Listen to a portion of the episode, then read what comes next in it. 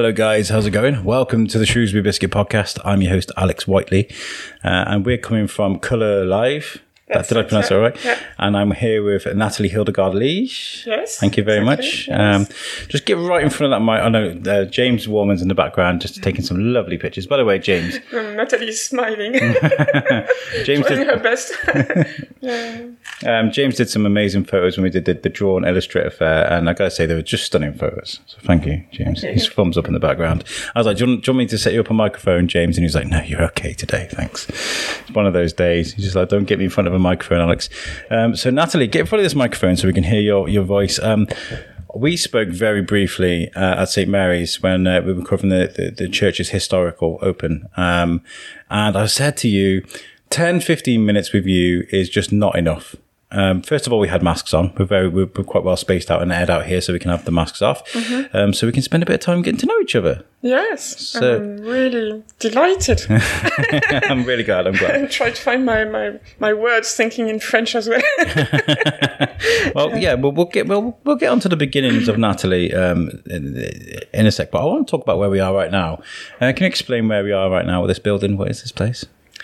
So uh, this building, the um, building is the English Bridge Workshop, um, which is run by a charity. It's been there for many years, really, for supporting uh, artists and um, community activities like Tai Chi, uh, live drawing, all sorts of activities are happening in, under this roof.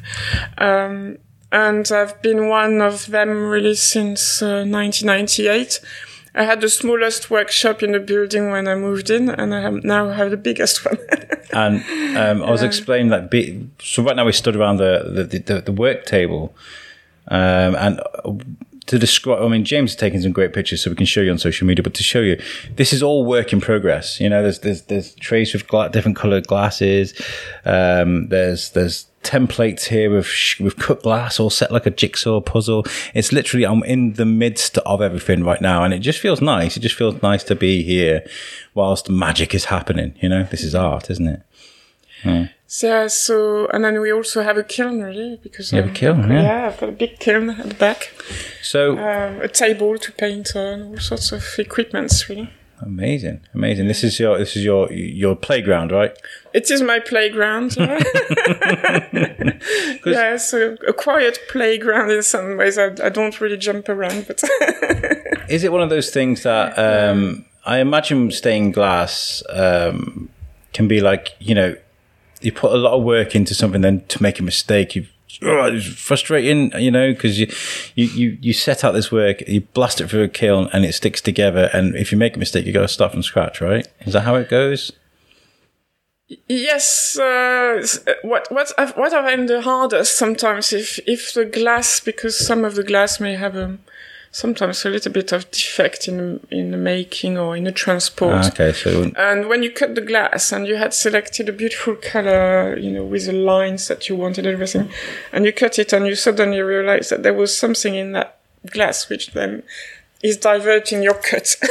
yeah, and you lose uh, all the potential of that piece which you had planned or it or right the selected. middle. yeah, some kind of wrong direction, really. But, uh, or you are a little bit tired and then you, you got your cutter in the wrong um, position and you do a bit of a mistake.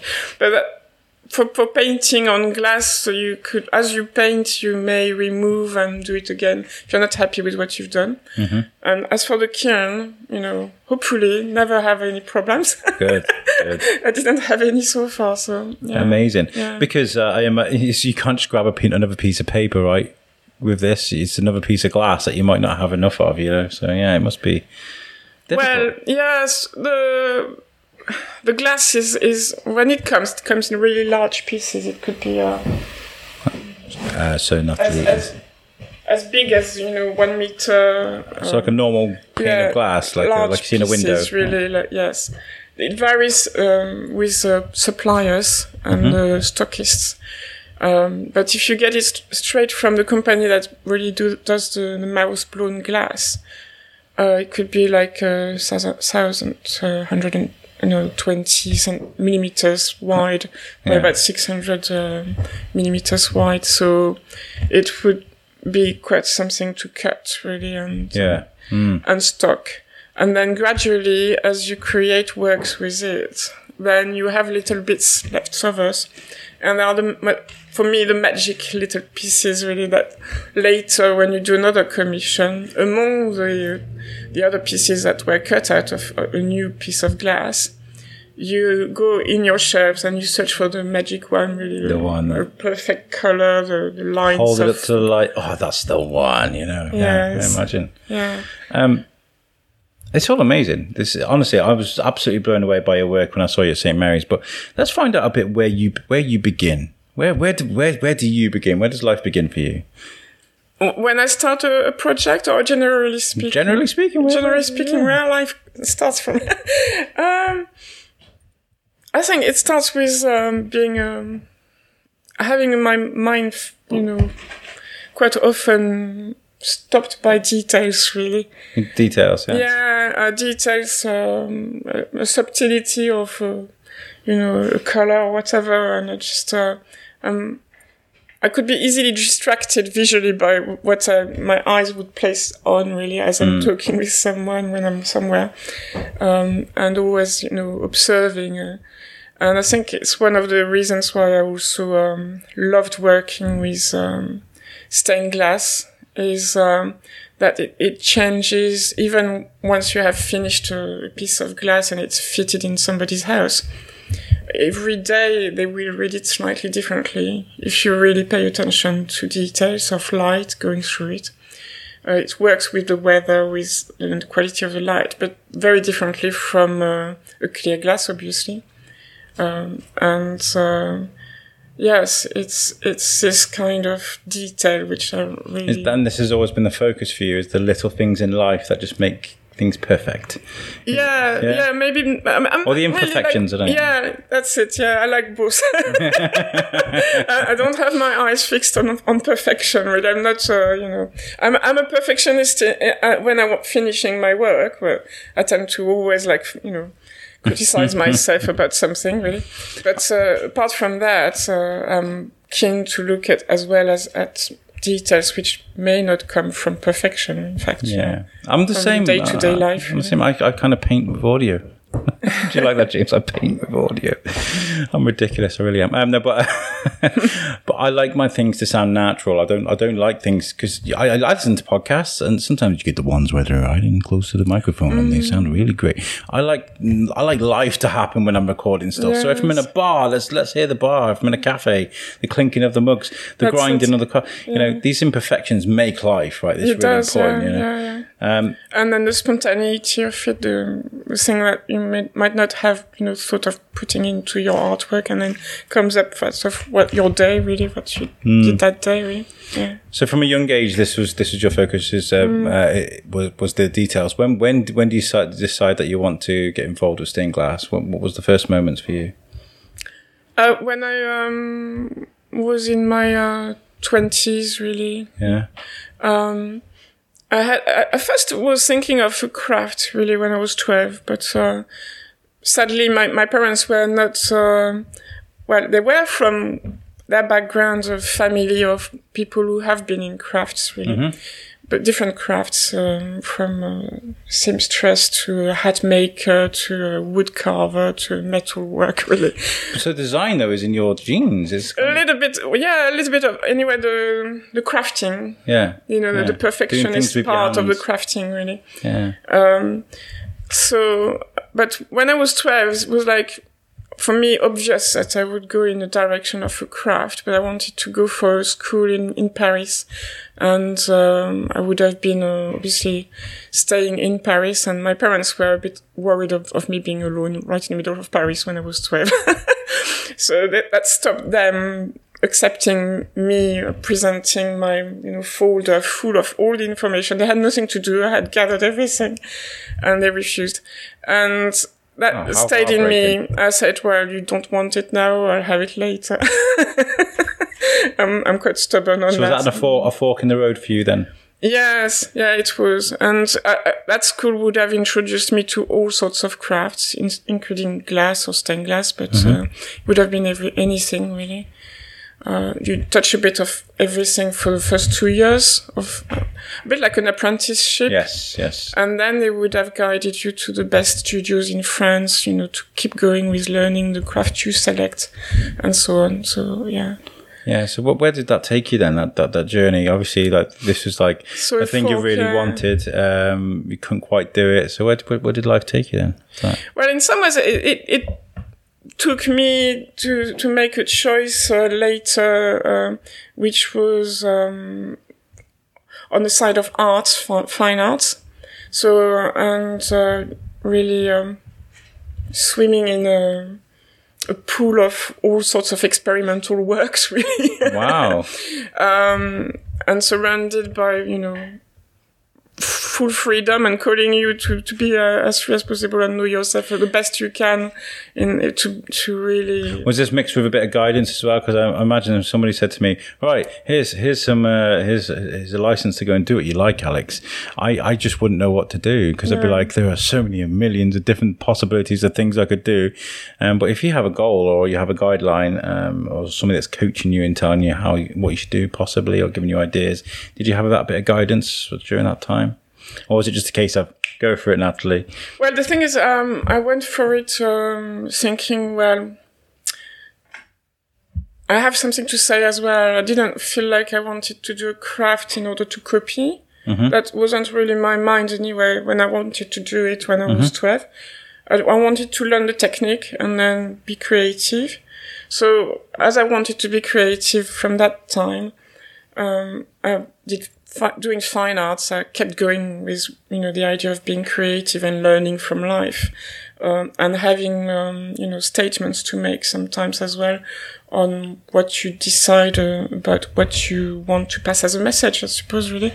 So I had I had interest in uh, in artists who were really uh, passing uh, really strong messages, like uh, Joseph Beuys, a German artist, who was. um doing um, you know live um, presentations like with dead hair and uh, Contemporary, very movements. contemporary uh, you know settings and uh, Nice. yes and that, and I did my master based on his work really and I was really keen to be uh, close to the environment in, in in a sense of nature really and s you know for um, already um, the question is not new really it's far from being new uh, and Well, um, yes to, to have a different relation to our environment as Well, things are changing all the time, isn't it? The, the environment around us is changing as we speak right now. Yes, you know, uh, you know, we, we're slowly come out of this COVID area. We, we might go back into a COVID era, but phot- photography, um, in some respects, will always differ now because you'll have like masks on, no masks on. Mm, but mm. James, you shared a picture of uh, Van Gogh, um, the, the, the the lights in the sky. What's it called? I'm, I'm awful with art. What's it called? The the Starry Night. Mm. And somebody made like a 3D picture of it, and you could scroll around, and it was almost as if you were there, like in this coffee shop, yes, you, you know, in that area. And I'm just thinking, okay, so things are going to change with face masks and, and life, and you know, some you know, uh, Umbro t-shirts aren't quite fashionable anymore. Th- These things change, you know, it's fashion and stuff like Yeah, that. yeah. But coffee shop culture. That kind of sticks with us. That's that's the kind of civilization, isn't it? You Mm. know, it's picking out those imperfections and those little changes in life. You know, yes yes yeah yeah. But I was really um, referring as well to um, our position as human beings to our planet, really. Yes. Yeah. Uh, which I find uh, really very important to consider in actions we do every day. Yeah. Not only um, in terms of um, you know pure environmental issues like climate change, but also just for learning for oneself. Really, when you open your eyes and your mind to uh, what is surrounding you, including nature, Yeah. you will gain a lot, uh, and you would uh, have a different uh, approach of yourself and, and others by simply uh, giving more attention to the consequence of your actions. Okay, so you're, you're learning the Yeah. story by laying down breadcrumbs backwards, learning about the past and making sure you stay on the right path, right? Yeah. Well, stay on. No, no, no. I think it's a, uh, an idea which is a bit prejudiced in some ways. This idea that because you respect the environment or things like this, you would only refer to the past. not at all, because we've got plenty of contemporary things that have been happening that help us today to uh, be to have a future and, and a Ah, relation, okay. a creative relation to the future I like that. which using it doesn't mean that you refer to the past, uh, not at all. No, and in fact, when you look at artists like Joseph Beuys, he wasn't referring to the past at all, really. No. Uh, in his own structure of work, he would he wasn't repainting a little hair. He was really in action. Uh, but um, yes, so I've for me, uh, stained glass has this kind of position which is, could be uh, ambiguous sometimes how people understand it because because it is in, in a church most of the time as in history and then it could be in uh, somebody's private house and but um, it tends to be uh, automatically you know put into a box if you don't know much about it as as a form of art which is quite an old-fashioned way or a, an old structure or something which is like medieval or Yeah. um, Victorian. But there's plenty of exciting work which is done in America, in Europe, wherever. Um, very contemporary, uh, aesthetically speaking. Um, and the challenge as, as an artist, I- I consider my work as arts and crafts, really. Um, and because I did fine arts as well, I, I want to keep my um, my truth really, my, my as an artist. But at the same time, I work for people who come to me as clients, and I have to uh, satisfy some of their um, wishes in terms of colors or themes or history. I have to tell that they want me to work with, and and each time is is a little bit of a challenge to. Uh, have the two of us existing. They they have to exist. I have to exist. Yes. And, and they so if they come to me, and this is what I, I'm happy with at the moment. Really, that I feel like the more I, I you know come in time with my work, the more I feel like um the people who come to me understand better where I am as well Yeah. Of course. and they come to me in order to um, have an artwork as much as a craft work and and enjoy this artwork in their home so um, I've got to say, since since or I, home or public site so Absolutely. I mean, like since I first started doing the biscuit, I mean, I've been doing this about three and a half years now. Um, I have learned so much about art. Genuinely, yes um, I also I said the other day I'm a bit of a dumbass in some regards when it comes to to, to art. Um, but I've I've worked with so many great artists. They've come on the show. I mean, just last week I went to Sam Pool's um, Sam Pool Stride's uh, exhibition that she did, um, the Seas of the Moon. Um, and I, I walked in there and I was just blown away by it all. And you go, I can't explain it. I can't explain why this art makes me feel the way it does. And I had a similar experience with with St Mary's because not being a religious guy, not being to church as much as most people, or the people that go to church, I, I've just looked at stained glass as, oh, it's just a church thing. It's just there, you know? until yes. until Rob Milton took me around St. Mary's and actually showed me the details in the glass. And I, the way I, the way I, mean, I was speaking to Shane Chebsey, who's um, doing the comic books trail um, next weekend. Um, great guy. Um, and I was saying, like, Ah, is uh, is stained glass the, fir- the world's first comic books? I'm glad you say that Yes, because that, that's I'm accurate. delighted right? you say that because uh, for me it's a, like a comic You should have seen the smile on Nathalie's face. That was it. yeah, I'm, I'm like make my eyes sparkle now. I'm really happy with that Yeah. that you say that already because I was meaning to say it. Yeah. For me, it's like a cartoon as well. It's like Yeah. story uh, storytelling, um, and the, and the goal of it was educative as well to people on a large scale, um, like a cartoon. In the church for people who didn't know how to read in the first place in the medieval period. Ah, yeah, so they read the stories uh, like a cartoon. yeah, in 4K. Yeah. HD. James got that one. Because, you know, uh, when you look at a stained glass window, you look at it and you, from outside, you're like, oh, look at those beautiful colours. It's great. Mm. But you zoom in. It's almost like an iPhone when you pinch and drag, right? You, you zoom in and you zoom in again, and, you zoom- and it just gets more and more detailed. I mean, if you if you've never been to St Mary's or any church really and gone to look in stained glass, get right up and have a look because the details are just amazing. And these things are hundreds of years old, and you're thinking, how did they make that back then? You know, because these are true representations of life back then. You know, from um, from the, the, the attire, from the the uh, the family house. Uh, shields and emblems and things like all these things that are a true representation of life back then. It's just truly stunning. Mm, I think it's great. Yes, and um, we are lucky uh, today that we have also cameras which could zoom in so easily. Exactly. Yeah. Because when it are high, I mean, even in the 90s when I started to be interested, when it was a bit too high, it was a bit difficult to see the details. But when you look at the, the way they, they drew the lips and the eyes and everything, they really had fun, really. It was really amazing dynamic in it. Yeah. And uh, yes, I bet cartoonists uh, sometimes take uh, inspiration or, or find common grounds with uh, Well, I mean, I've read some. expressions on faces. Yeah. I've read some um, some Batman comics in my past that look very much like a stained glass when there's like whoa whoa bum bum bum you, you struggle know which way to go.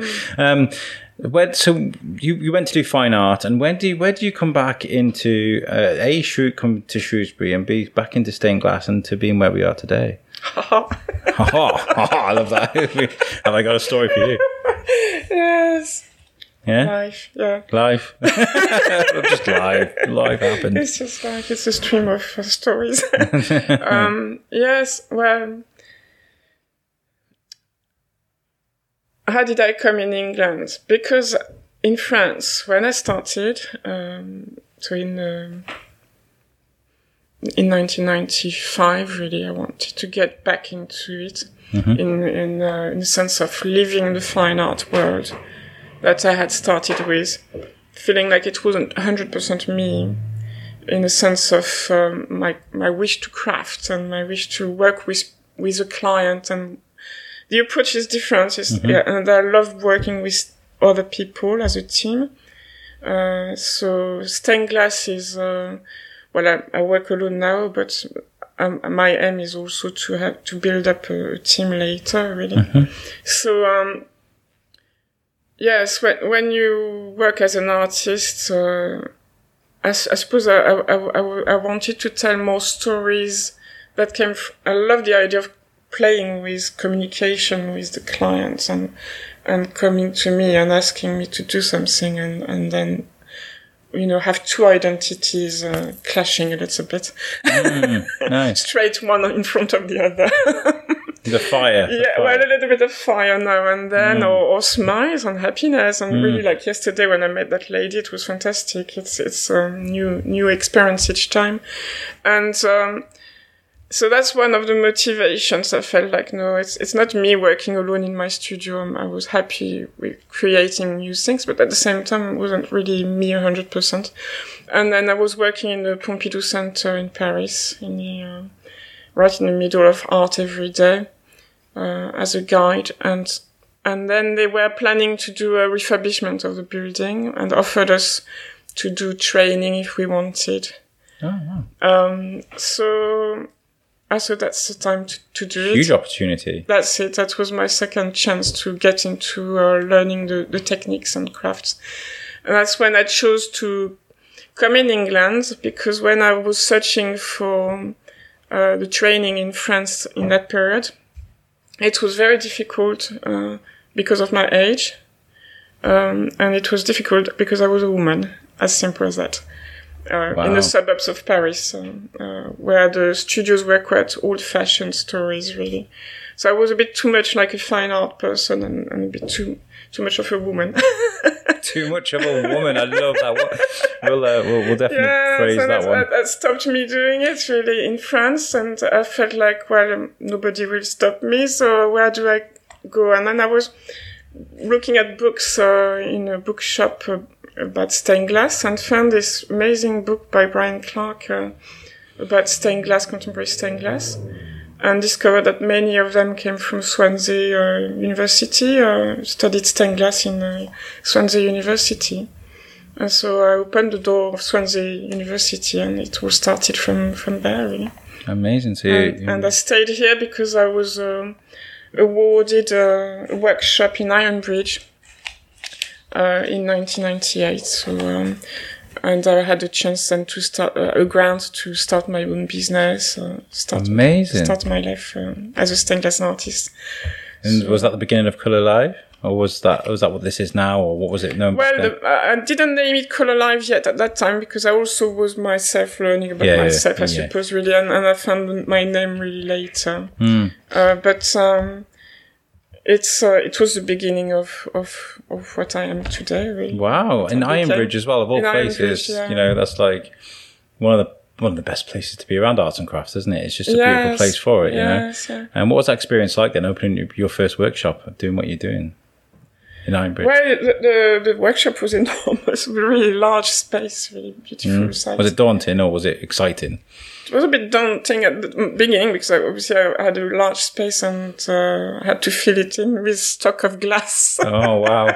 which is very expensive. So uh, you know, I was starting from scratch, so it's it was really. Uh, It's like a restaurant buying in stock, isn't it? So you that first, exactly, time like a business yeah. buying stock, and we forget about that in some ways when when you create Mm. stained glass artwork. That the stock is very expensive, so Yeah, I have to build up my stock and build up my um, my collection. Yeah. um, and part of the grant could be used for that, but also, you know, purchasing uh, other items and all sorts of things. So setting myself up. And I knew from the beginning that I had only two years uh, in Ironbridge, so I had put my name on a list in the English Bridge to get a, a studio if one was free. And then was very lucky that one was free when, when I was finishing in Ironbridge and I had, I can't imagine what that's like though. To be like, okay, you got you got two years in the studio. Go. What's going through your head? Do you think I've got? To, is it I've got to make glass for the masses? Look at that, glass for the masses. or you've got to make you've got to work on a masterpiece. I mean, I know you're working, you like working with clients and, and things like this, but have you got to prove yourself in one way or the other? Well, is that really proving myself? But it was to be, to stay true to who I am, really. So I, Ah, nice. Yeah. I, I did fine arts, and I had things to I wanted to to do and express in my work. Really.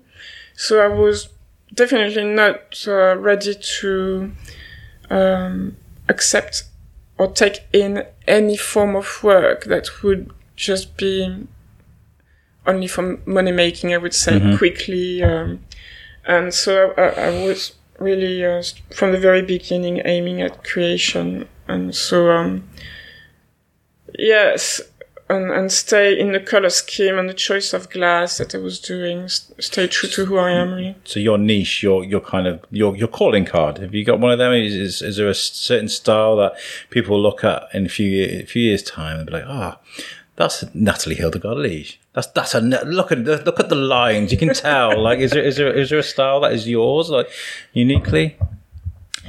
Well, I'd say that um, I'm um,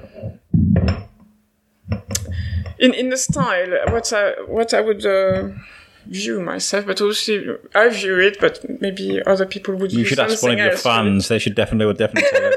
It's like going it's like going to Bono. What's your favorite Well, song that's you what led me to, to go to go into the word of name cooler, Mm-hmm. Couleurlive. yeah. is that um, I'm in my work. I'm quite daring to use stained glass uh, colors differently uh, to what is uh, usually selected. I've I've dared to put together glass, really like uh, different styles of glass that people sometimes didn't put together, like a, glass which would be used for leaded lights or an American glass, which I mean, it's technically for me as a stained glass artist, I know what I'm talking about, but which which was like a style of textures and uh, waves of colors and so on, which were meant to be like used as one type of glass to create one type of uh, artwork with it, and so I've had to mix from the mouth blown to the machine made to the American uh, sweet, like uh, soft sweets uh, look of colors and t- together to uh, play with the colors and the textures. That's what we used to do as kids. We used to get like collect quality street quality street like wrappers and then you'd spread them out onto cling or some clear plastic and you make your own stained glass. That's like an exercise we used to do in school. It's like make your own stained glass windows, kids. Uh, this is an art attack. This is an art attack.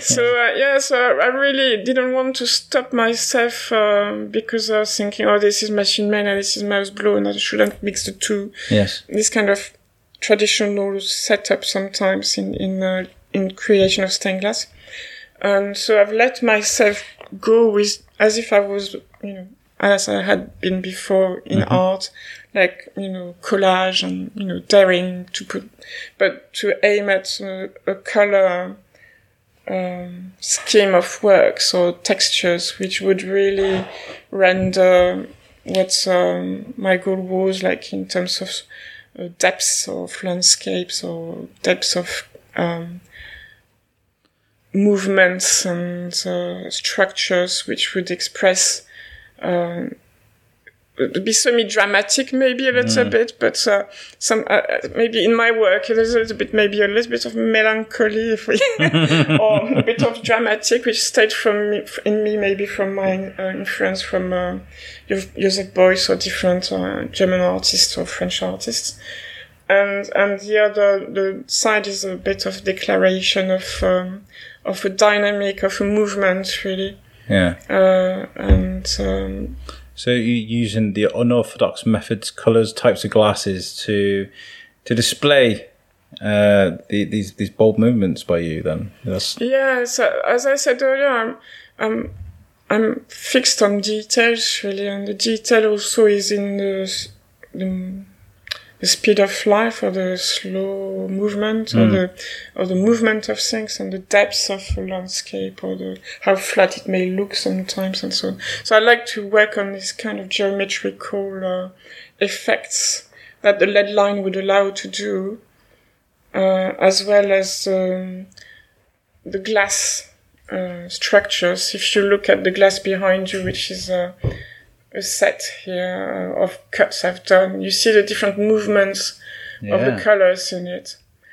And some are quite sharp, some are quite rounded. It's exactly, yeah. So it's a bit like when you um, are in, surrounded by walking in town really and go around and you have very different um, aesthetics around you, but it still is united somewhere along the line simply by life, really, by mm-hmm. the interaction of people and things together. So uh, that's what I keep in my mind as well when I work with the cuts of glass. Is I like to uh, show how you know things which would could be very different when you look at them separately mm-hmm. could marry very well when you put them together, uh, either with color or shape or lines. So. I think things like this, what they do is they make you stop for a sec. Yeah, that's yeah, that's yeah, and they make you zoom in to zoom the details. In, yeah, yeah. You know, because that's what I I have learned. That's what I just explained at the beginning of this is that you know I used to take uh, things like stained glass windows for for granted. Oh yeah, it's just a church window. Okay, that's cool. Uh, but when you stop for a second, you just look at the details, the finer details. Mm. It tells a story, and I'm learning a lot about this. That you know, art is just beautiful, and whether it's music, whether it's stained glass, whether it's drawing, whether it's you know photography, like James is doing right now, it's all life. You know, it's very important mm, to document. Sketching uh, a detail of life with photography. In fact, I started with photography. Yeah, that's the very first thing I've done as a teenager. Um, you know, in the black in the black room and uh, black and white. Oh, and, do you do that? Do you do the black room stuff? Yeah, I have done. Yeah. You have, yeah. Is it is that frustrating? It looks really frustrating. It looks like a really slow process. The black room sort of, oh, it didn't work. Because nowadays you take a picture on an iPhone, it doesn't work, take again. But back in them days, you take it, you you you hang it up, and then it'll come out and be like, oh, it's angles in the way of the lens. Like. Bit, it was frustrating. I mean, I had a small budget, and the paper was expensive. Yeah. And so you really had to think much more uh, in depth before you would choose which one to, you know, mm. print on. Well, print. Uh, it's not a steep learning curve. Yeah, because, because yeah. as you said, it's every shot has a monetary value to it. Yeah, because you have to pay for the film, you have to pay to process it. So you really do have to. Yes, yes. Do I need to take this shot? Am I in the right spot? Have I got the right settings? So Yes, it was very important uh, in the background in your work. You were always, I was always thinking, okay, how much is going to cost really? uh, between the film that you buy, which was a film which had only 36 shots really. So you couldn't do thousands. You had 36 and it was expensive enough to think that 36 each has a very specific value really. Each time you take one. So you wouldn't lose your time, you know, like doing it again, again, again, like Yeah. 20 and then choose it after you did 20. You did 20 in your brain and, and shoot one. and I think it's one of those things that stayed as well with me with, with the glass. It's the same when you cut the glass. You got one beautiful, very expensive piece of glass, which could cost up to 280 pounds. Wow. Yeah, just for one, one piece of colored glass. Yeah. Yeah. Wow. So when you cut it, you think twice. You don't think, you know, like I'm gonna cut it and well, if it doesn't work, you really study very well what what you're about to do, and and then I suppose it, it really pushes you to to the the best of yourself and the best of the product, um, and giving time as well for it, giving time to pause and um, you know observe and before you do it.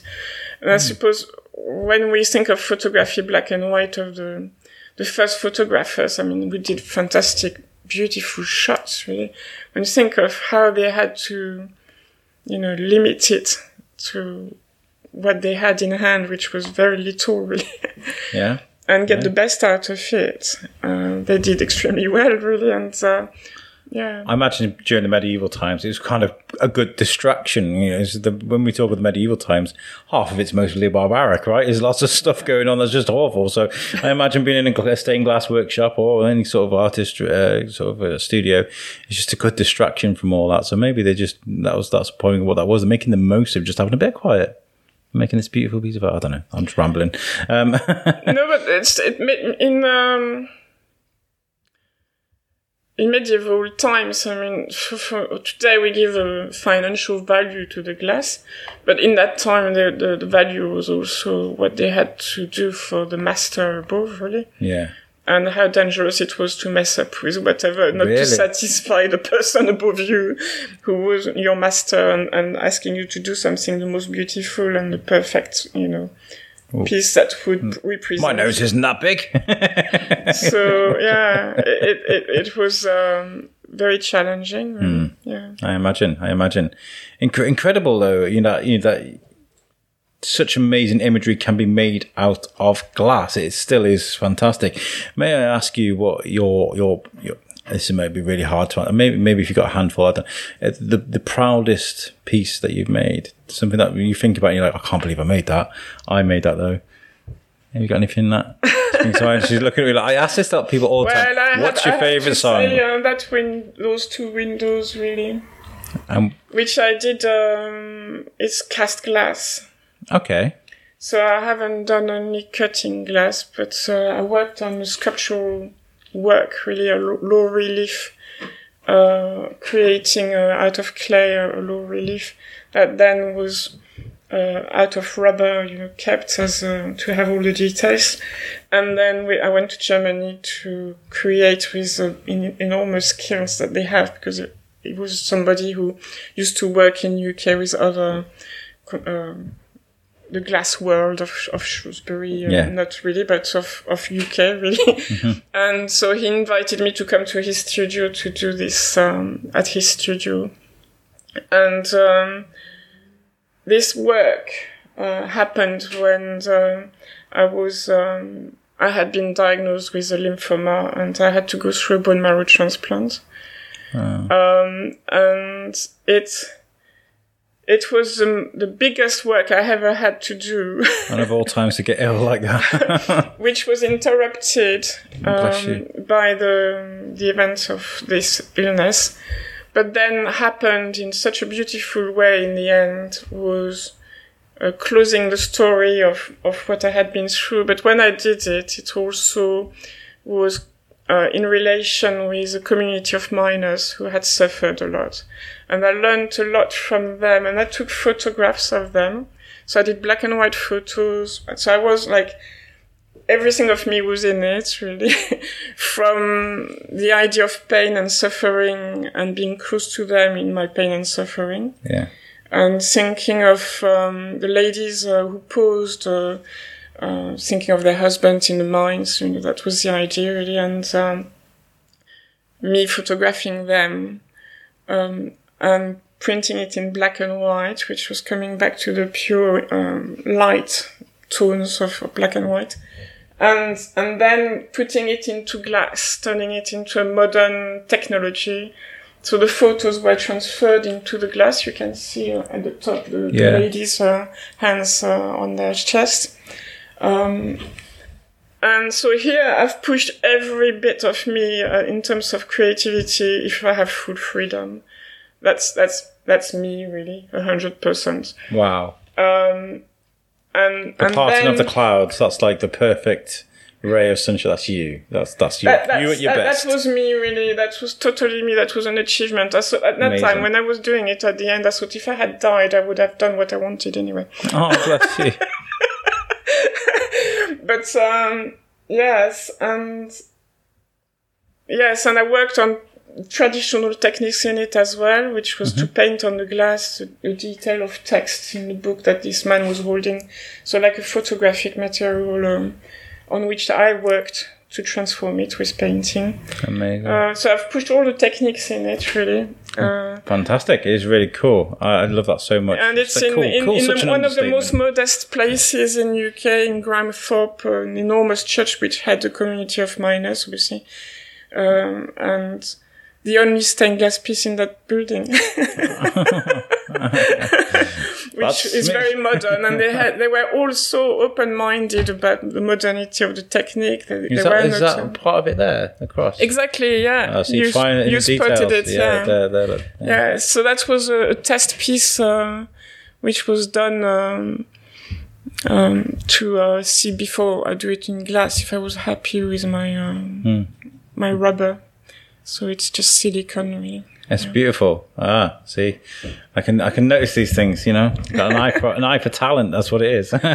so on, on this one, you can see that in the middle, I worked on on uh, something quite spontaneous in terms of uh, movement in the design of the the Virgin Mary as and child. yeah. And then the two ladies holding their hands on their chest is uh, the pieces which I did as close as possible to reality of my photographic materials. So Beautiful work. Yeah. It really is Thank beautiful. Um, and uh, now we're here at Couleurlive, um, English Bridge Workshop. What's the role of this place then? So you, you, you, clients come to you, they want stained glass and you make the, you know, is that how it is? You, you, you make stained glass windows for clients. How far is your reach? How, do, how far do people come to you? Well, the thing is, as I said, I'm, I'm, it was my happiest work, That was your really, happiest and work. it's quite, in some ways, the, for me, very, you know, personal as Yeah. a story. But um, at the same time, I'm very ready to do to the to really humbly be with people who want something completely different. Yes. Um, as long as I learn from it, that's what I'm happy with, really. Yeah. So as long as they are open for me to experiment a little bit and have a little bit to push things further. Mhm. Uh, and uh, one of them was uh, these uh, poppies which I've done uh, as a leaded light. You mentioned the poppies on the. Uh, yes, when we had the, the interview, yeah, yeah, that's right. yes. Or this piece which is on the table now, which I'm working on, which um, is a gathering of uh, little pieces that a lady had cherished of um, pieces which came from very different windows, apparently local little windows, um, and um, were from different periods, like from Victorian, medieval, um, all sorts of periods, one piece of each period nearly. And they wanted me to create one window uh, which would um, make the most of each piece and, and pass a, a message, uh, you know, in terms of uh, choices of, um, like they wanted the bird of the heron and uh, a moon landscape in the background. So a little bit of something that they had selected and wanted. And the render would be starting from very old pieces, which I haven't created, but you know, would I would create out of it a message and and uh, they would display it in their home. It's not to fit in a window. It's more like a display piece. Really. Oh, okay, Yeah. nice. It's beautiful. It really is. I mean, just the the there's the design, the the, uh, the blueprints themselves look stunning. So I can't imagine what it's going to look like when it's done. It's going to be brilliant. Yeah. So and then the work which is at the back, which is uh, in terms of creativity. Um, it, I suppose uh, much more freedom for me, uh, but at the same time, in, in respect of a site which is uh, the Prees uh, Nature Reserve, which is for the silver-studded blue uh, butterfly. So um, the the couple who asked me to do it have worked more than 40 years on the site and they know extremely well every detail about you know the, the- this nature reserve in terms of who, which animals are there which butterflies which insects which flowers. And so it's been really a pleasure to share with them their knowledge uh, to learn from them. And then it's taking a bit longer and uh, simply because I'm also learning. I'm learn I'm not learning in terms of stained glass but I'm learning in terms of nature because what they want they made a list of the the insects they wanted the, the butterflies the birds the, the plants and I had to think of a space which is you know a large nature reserve and look at it as if I was like a drone, maybe a little bit from above, and but think of how to put in it uh, details of uh, butterflies and insects without making it uh, like uh, crowdy and, and heavy. Sounds very ambitious. It it was very ambitious, and it is ambitious. um, and that's the kind of challenge I really love to work with as well, because when I do that as well, for the next pieces, it always brings something up uh, for the freedom of my work after. Uh, so. Amazing. I, I'm so in awe of what you do. I really am because I don't think I'd have the patience. In all honesty, I'm not, I'm not very good at jigsaw puzzles, things like that. I just I, I don't have the. It's very hard for me sometimes because I. Hmm. The way, the way to explain this is uh, okay. So we've got the the pod aid thing coming up in September, um, which I'll tell everybody about properly at the end. But like, it's all that's on my mind. It's my mind's constantly racing. I'm constantly thinking about this thing. Got ideas. We can do this. We can go to this person. We can ask this person. This. we can do this. I can't slow down sometimes, and so like to if I was on a day where I'm full of jitters, all these sort of things. Like, I, I got a gallon of coffee in me. There's no way I could slow down. And Well, do this. yeah, so. the, the, the first work I was talking about, which is uh, using pieces which uh, were from different windows. The lady, when she brought the box, it was such a messy box, really dusty, messy, messy box. I had to, like a puzzle, search for the pieces, identify what is what, uh, do some research work a little bit to um understand uh, which period it may be from.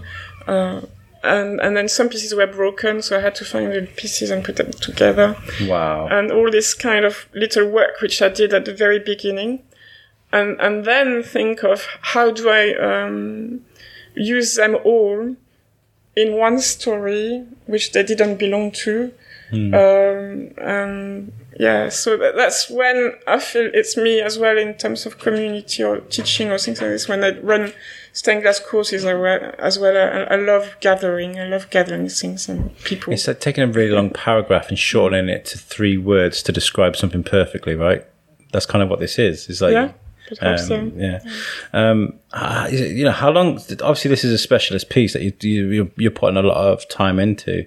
But how long does a a a piece take normally from uh, from the conception? They come to you. I've got an idea. Right to when it's finished. How long can it take? Each piece is um, a bit like a child, really. So you don't know how long it, it will take to learn uh, the same things that are offered to everybody. Each child will learn differently. So at the same time, each each client is different. Each work is different. Each site is different. Each time I have to switch off and start again in some ways and, and get my mind into different circumstances. So like the his window is taking longer. Since I started, I got other commissions in, and I work a little bit in parallel with the others.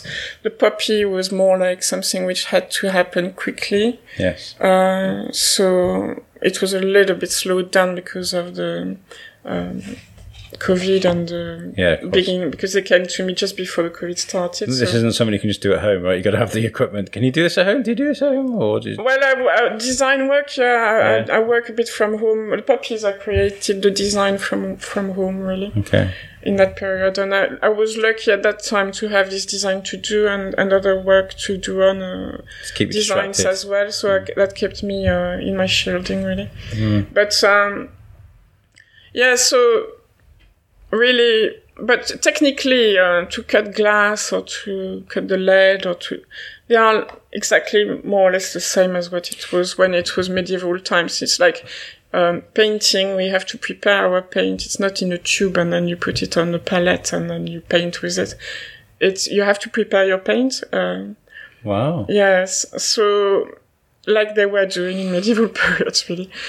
The, the, only difference for us in some ways is that we have kilns which are faster and uh, would do less fumes because it was woodwork and Yeah, know, of course. big Yeah, fires. yeah. But um, or the glass as well, um, the deliveries and the catalogs and the choice we have is is that's different, but te- technically it takes it's it's a process which is um, hasn't changed much really. No. And it's, so- it's worth it if you put your time into it. You know, the longer you take, as long as it's perfect. You know, Yes, I mean uh, so the, the the worry sometimes is for me to make the client understand from the very beginning. Don't expect it. It's not like you place an order to have uh, a carpet delivered to the because it's not a factory process at all, really. Uh, and it's a creation, so, it's Hmm. I like am- when I you have not an Amazon. artwork. I'm an artist. well, yeah, it's an artwork each time in some with a design. It's Mm-hmm. a creation each time. Uh, so it could be obvious, or it could require a little bit of time to think more about the details. Really, Mm. uh, have a pause to make sure that the- the finished work is right. Really, well, you don't want your name touched to something that's subpar, really, do you? You don't want, you want something. If, if it's something you've made, you want someone to go, "Oh, yeah, this is amazing work." You don't want them to go, "Oh my god, you made this!" Like, not that that's ever happened, I'm sure. Um, has there is there something that you have yet to do that you'd love to? Is there is there a window you'd love to work on? Is there is like I don't know your your unobtainable goal or the, the the thing you'd love to do with stained glass? You know, does that make sense? Is there is there something you would? Well, Yeah. I've, I've got an idea, yes, but I don't know if, if somebody is listening to the program and ready to. Yeah. Yes, no, well, um, really, I love contemporary architecture, um, which would um, have also, uh, you know, the technical um, creativity to to match uh, the 21st century uh, Yeah. requ- well, needs of improving all sorts of things, but also changing uh, maybe our per- perception of uh, of space and how we use it and and how we move on and be creative for the future for Yeah. generations.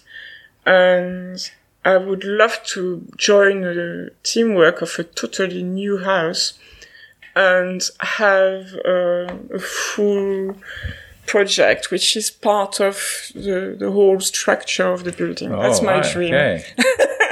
so as long as the building's there, your work is there. So that's that's what you've made. Oh, nice. Yeah, as as a you know to be part of a, a new project Yeah. and have uh, like when they were doing uh, with the Art Nouveau uh, these big uh, projects uh, like um, in Glasgow, uh, you know, building a new project in architecture and in it the crafts Mm-hmm. There's team a place in Wales. were well. there to discuss with uh, the, the architects and you know and including the the creation of the patterns for the windows and the stained glass Yeah. piece there.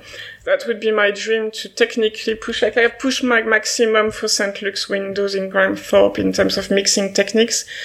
Uh, to have something which would mix technical uh, requirements for insulation, for example, for the to keep the warmth in the house and so on uh, technically um, for the quality of light and playing with um, uh, using as less possible as electricity. All these things, which I would love to have a really a you know, up to the top uh, in terms of challenges for um, modernity Yeah. and and create an artwork in in a building. Bringing like sort of stained glass or, you know, that sort of idea into the modern forefront, sort of, yeah.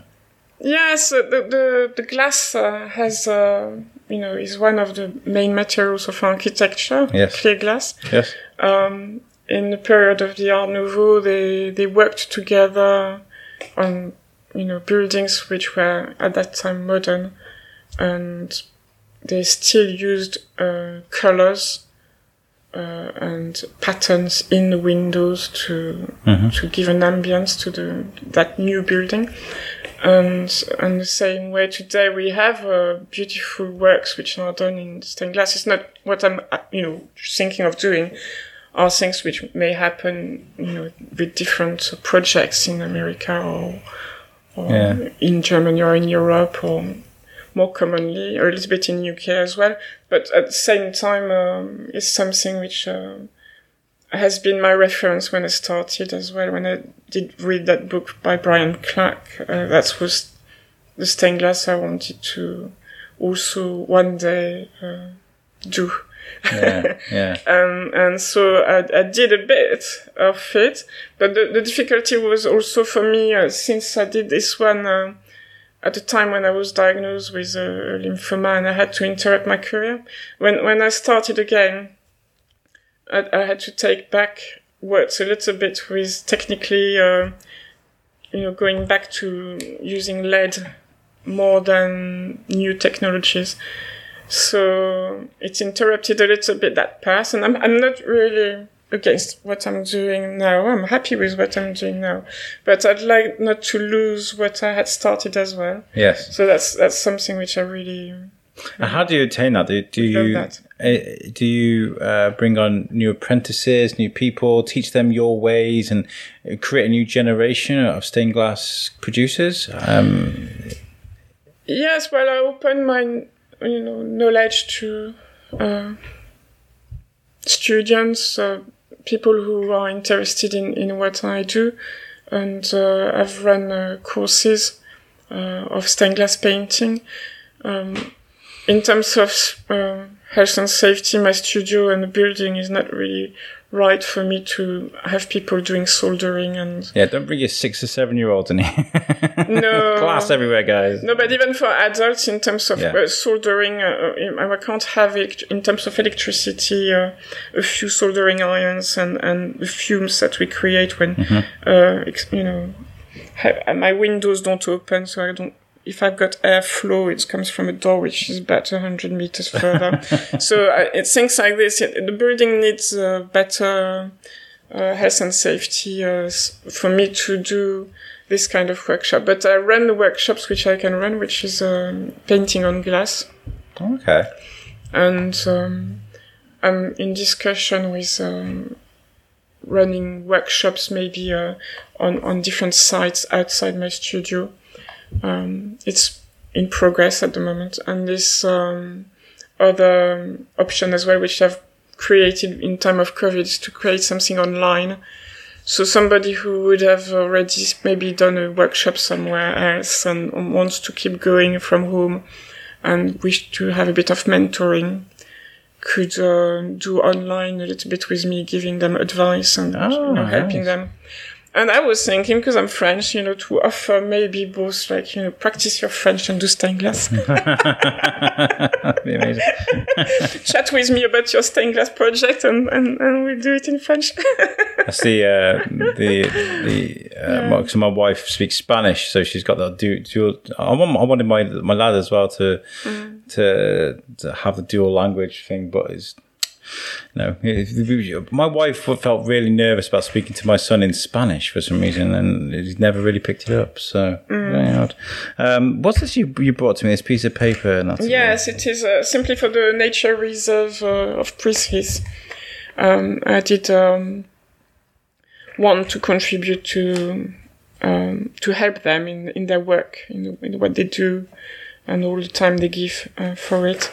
Um, So um, the gentleman, you know, gathered, summed up um, what uh, he would like um, So to share about different events or thi- uh, support that could be given to the uh, project. So do you want me to read this out? Yes, if Yeah, you wish so, to, yeah, um, yeah, because it's uh, it's your podcast as well.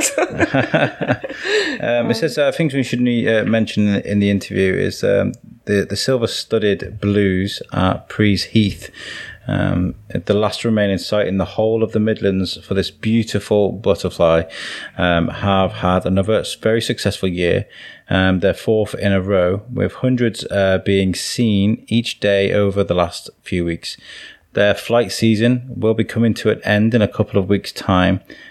Um, the butterfly conservation uh, co- con- conservation's big butterfly count starts on Friday the 16th of July and finishes on Sunday the 8th of August. This is a, a great way to help us find out which butterflies are doing well and which are not. It also gives everyone the opportunity to learn new skills in identifying and counting butterflies in their gardens, parks, local walks, and further afield. Last year, over 110,000 people took part. Wow. Um, all the information you need um, is available at uh, www.bigbutterflycount.butterfly conservation.org. I'm going to share that. Um, I'll take this home and I'll share this on our Facebook. Um, if people wish to make a donation uh, to support the work of butterfly conservation, Simon Saville um, is at the moment cycling from Land's End to John o' Groats. Wow, what an achievement! In aid of butterfly conservation. You can find out more about his epic journey, uh, which is including spending a few hours at Prees Heath last Sunday and being astounded by the sight of so many butterflies by visiting uh, www.bikeforbutterflies.org. Um, you can find out more. Um, finally, if people wish to ha- uh, help our work at Prees Heath in any way, please do not hesitate to contact Stephen Lewis at uh, um, or Warden, phwarden at sky.com. Thank you very much for that, Stephen. That's very nice. So um, Butterfly conservation is very important, obviously. it is it is essential, and it's um, Cross pollination, very important. Well, like bees and Yes, you know, of they, they, they- yeah. Yeah. So um, and that's when I love uh, doing work with stained glass as well. Like I'm contributing uh, today just to pass the word as well, and uh, and when I finish my window and I share it online, everything I, I keep passing the, word as well for this kind of message that the client would like to pass really because it's quite essential. If I if I'm celebrating the butterflies and the insects in the window, why do I not celebrate to save them as well? Beautiful. I really like. Uh, this year has been an odd one because I've seen. So, I work where I work. It gets ridiculously hot, so you have to open the windows. I work during the night, so I have to open the windows, and then the moths come in. But this year, I've seen some of the most beautiful coloured moths. You usually get the grey normal moths, but I've seen bright yellow ones, I've seen orange ones, yellow ones. Uh, these amazing coloured moths. I'm kind of like, yeah, you're cool. You can come in. You're, it's fine. You, you look great. Please come in. yes, please come in. Um, Nathalie, you're amazing, and I, I genuinely I am in awe of, of the work you do because it is it is it is far out for me because I, I I've never worked like this. I've ne- it's a very um, slow, beautiful process um, that is is it's almost alien to me in, in, in, a nice way because what you're doing is something completely different to what I've, I've known. Like I said, you can't just throw out a piece of paper when you get it wrong. You got to go. I mean, I had this idea when we were doing it. I, I kind of nearly my heart sunk. Imagine, I don't know if it's ever happened, but like you've worked on an amazing piece, they've put it in the back of a van, and it's fallen and broken on the way on transit to wherever it's going. Could you imagine? I mean, just just the thought of things like that. I don't know why I torture myself with these terrible, terrible Yes, thoughts. well, I Honestly, know it's it's it is uh, challenging the day when you move your uh, artwork from the studio to the client's home. Really, you really a bit shaky because you you spent months. do on it. not drop it. No, do not drop it. I mean, even even when we were fitting the window of the puppies, which are very were you know twenty centimeters by twenty, so quite small. Hmm. But even in the handling of it, when I the gentleman who was doing um, the, the door for the client, so wanted to fit the windows in the door as a as a carpenter, and he was holding it, and I wasn't holding it, obviously. And my worries were it to be placed the wrong way as well, so I had to have my eyes always very well open because I knew my design more stop than he watching? did. and then but also you know when it was handled from one hand to another and then i was like okay yes it will be fine no, those things will be broken It's not. Uh, it's a weird comparison to make, but my mother-in-law is uh, a great baker, and whenever she makes like a big birthday cake or something, I'll sit in the front of the car and she'll be like, "Do not drop it." She'll put it on my lap, and I got to hold this thing with my mother-in-law breathing down the back of my neck, knowing that if I drop it, she's just gonna. How dare you? Um, can you tell our listeners? I know you mentioned it on the, the St Mary's uh, interview that we did, where where people can find you, and if they wanted to hire you for work or get involved with what you're doing, how can people find you? so well i've, I've got a website so Yes. um, www.couleurlive.com um, then um, there is a contact page on my website, so they could contact me through my website. I'm on Facebook as well as a page, Couleurlive page, and um, on Instagram. So that's different options really for contact. Um, on my website, um, you have more details about um, works I've done in the past, different uh, courses I'm doing. I've got a shop online, so you could also buy uh, postcards or or the Oh, book. nice. Yeah, or the book I did for the because. Uh, as we said at the beginning uh, of the discussion, uh, stained glass passes message like cartoons, really, in some ways. So when I, I, for two works I did for the Magna Carta window, which I did for Liverpool uh, Slavery Museum, uh, which was a very important message in that window. Um, well, I did the, the first book with them, really little book, which was presenting how we created it and the subjects.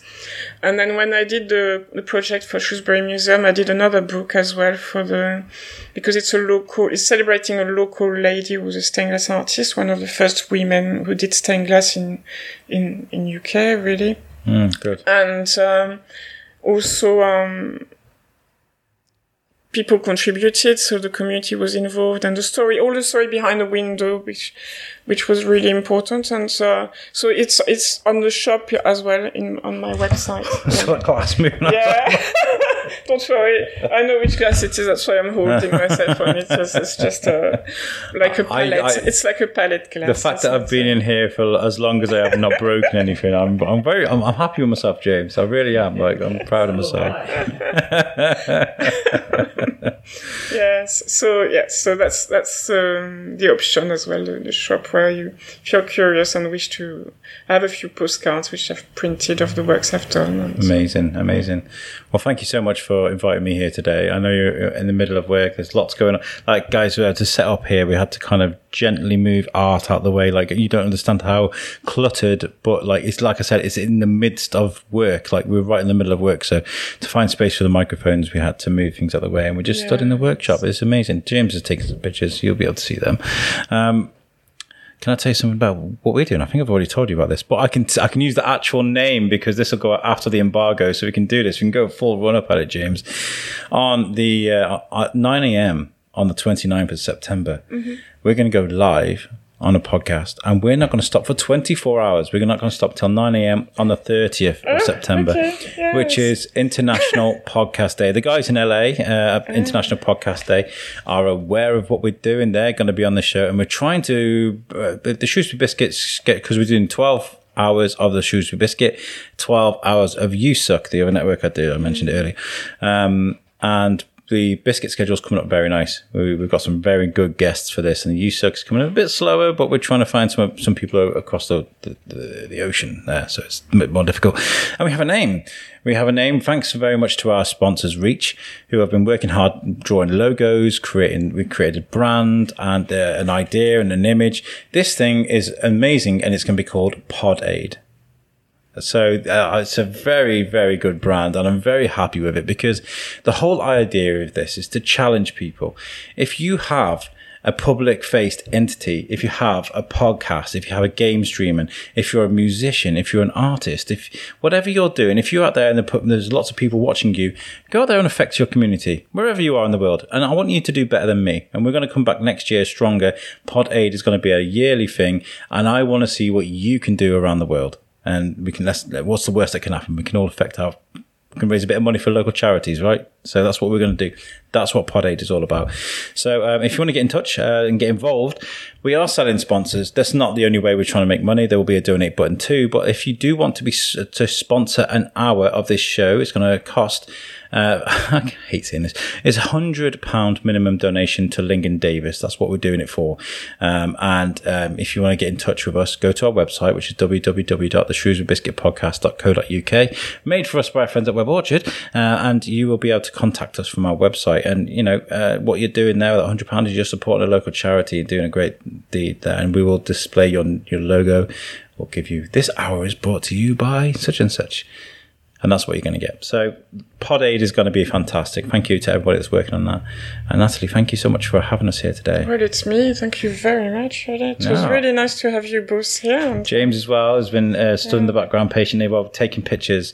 So thank you, James. Well. Sorry? Trying not to break anything. Trying not to. I did see you. You've done very well actually. Mm. So, yeah, very, twinkle toes over there. Um, this has been great. Thank you so much for chatting to me. Honestly, seriously, it's been really nice. And um, we will catch you guys next time on the Shrewsbury Biscuit. Thanks for listening, guys. Peace out.